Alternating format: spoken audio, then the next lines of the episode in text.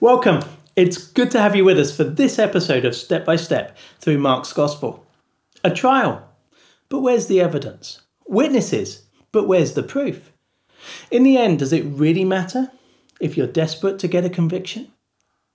Today, we're looking at Mark chapter 14 and verses 53 to 65. Jesus is being tried before the leaders in Jerusalem. If you get the chance, do take the time to read the passage for yourself. As always, there is a link to an online Bible in the video description. Have you ever heard of the term kangaroo court? It can be applied in different ways, but generally it means a court that tries someone without any real concern for justice. One website I looked at suggested that the connection with kangaroos comes about because this is a court that makes jumps to a verdict that isn't supported by the evidence. In chapter 14 and verse 53, Jesus is taken to the high priest in Jerusalem and is tried in front of a court. But it's not a court acting in line with justice. This is the epitome of a kangaroo court. To begin with, we're told there was no real case against Jesus. In verse 55, Mark tells us, "The chief priests and the whole Sanhedrin were looking for evidence against Jesus so that they could put him to death, but they did not find any." The leaders had decided they didn't like Jesus. They wanted him to be found guilty and put to death. They'd arrested him and had almost got their plan to the finish line. Yet there was a major problem. They had no evidence to hold against him. They had no proof of any crime or misdemeanor that they could charge him with. It's not just that they had no evidence. Mark also tells us that they couldn't make up any evidence either. Many testified falsely against him, but their statements did not agree. If it wasn't real, this would be comical. One by one, people are called up to give their testimony against Jesus.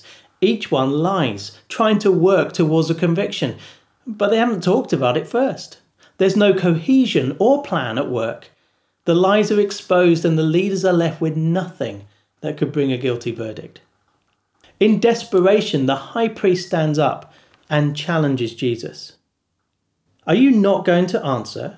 What is this testimony that these men are bringing against you?" Now, what has Jesus got to answer? There is no common charge. There is no coherent testimony against him. He's home and dry and they know it. Time though for one last roll of the dice. In verse 61, Mark tells us, "Again the high priest asked him, 'Are you the Messiah, the Son of the Blessed One?'"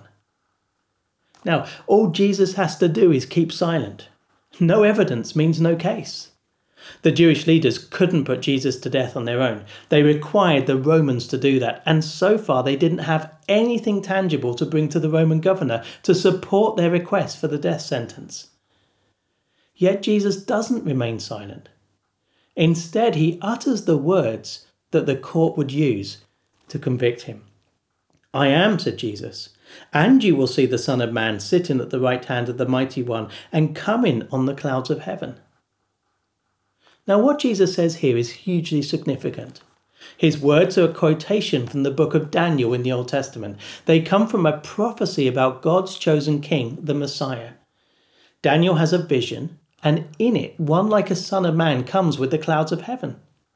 He goes on though and tells us, "He was given authority, glory, and sovereign power. All nations and peoples of every language worshipped him. His dominion is an everlasting dominion that will not pass away, and his kingdom is one that will never be destroyed." Jesus speaks up and makes an incredible claim to the court. "I am God's king who will rule his eternal kingdom." Yet it's also more than that. Jesus has said that people will bow before me and worship.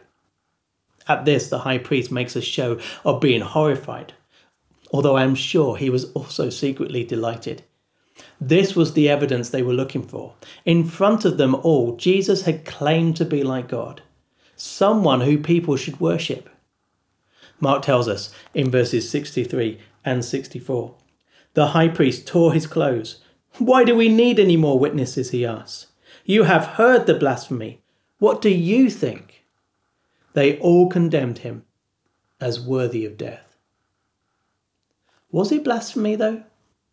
If Jesus is just an ordinary person like you and I, to claim he is God would be blasphemy.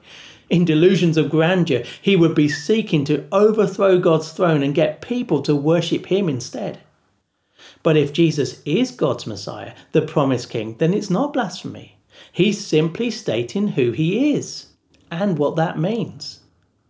The mind of this court, though, had already been made up. They decided Jesus couldn't be the Messiah. No miracle was enough to change their mind. All that was left was to get rid of Jesus. And now they had the ammunition to do that. Again, we see here Jesus' willingness to die. How easy would it have been for him to refute the charges, and it wouldn't have taken much to not incriminate himself. Yet seeing the court struggling to bring a conviction, he hands it to them on a plate. That's not ignorance, that's intention. But we see more here than Jesus' willingness to die. This incident is a sad picture of the human heart.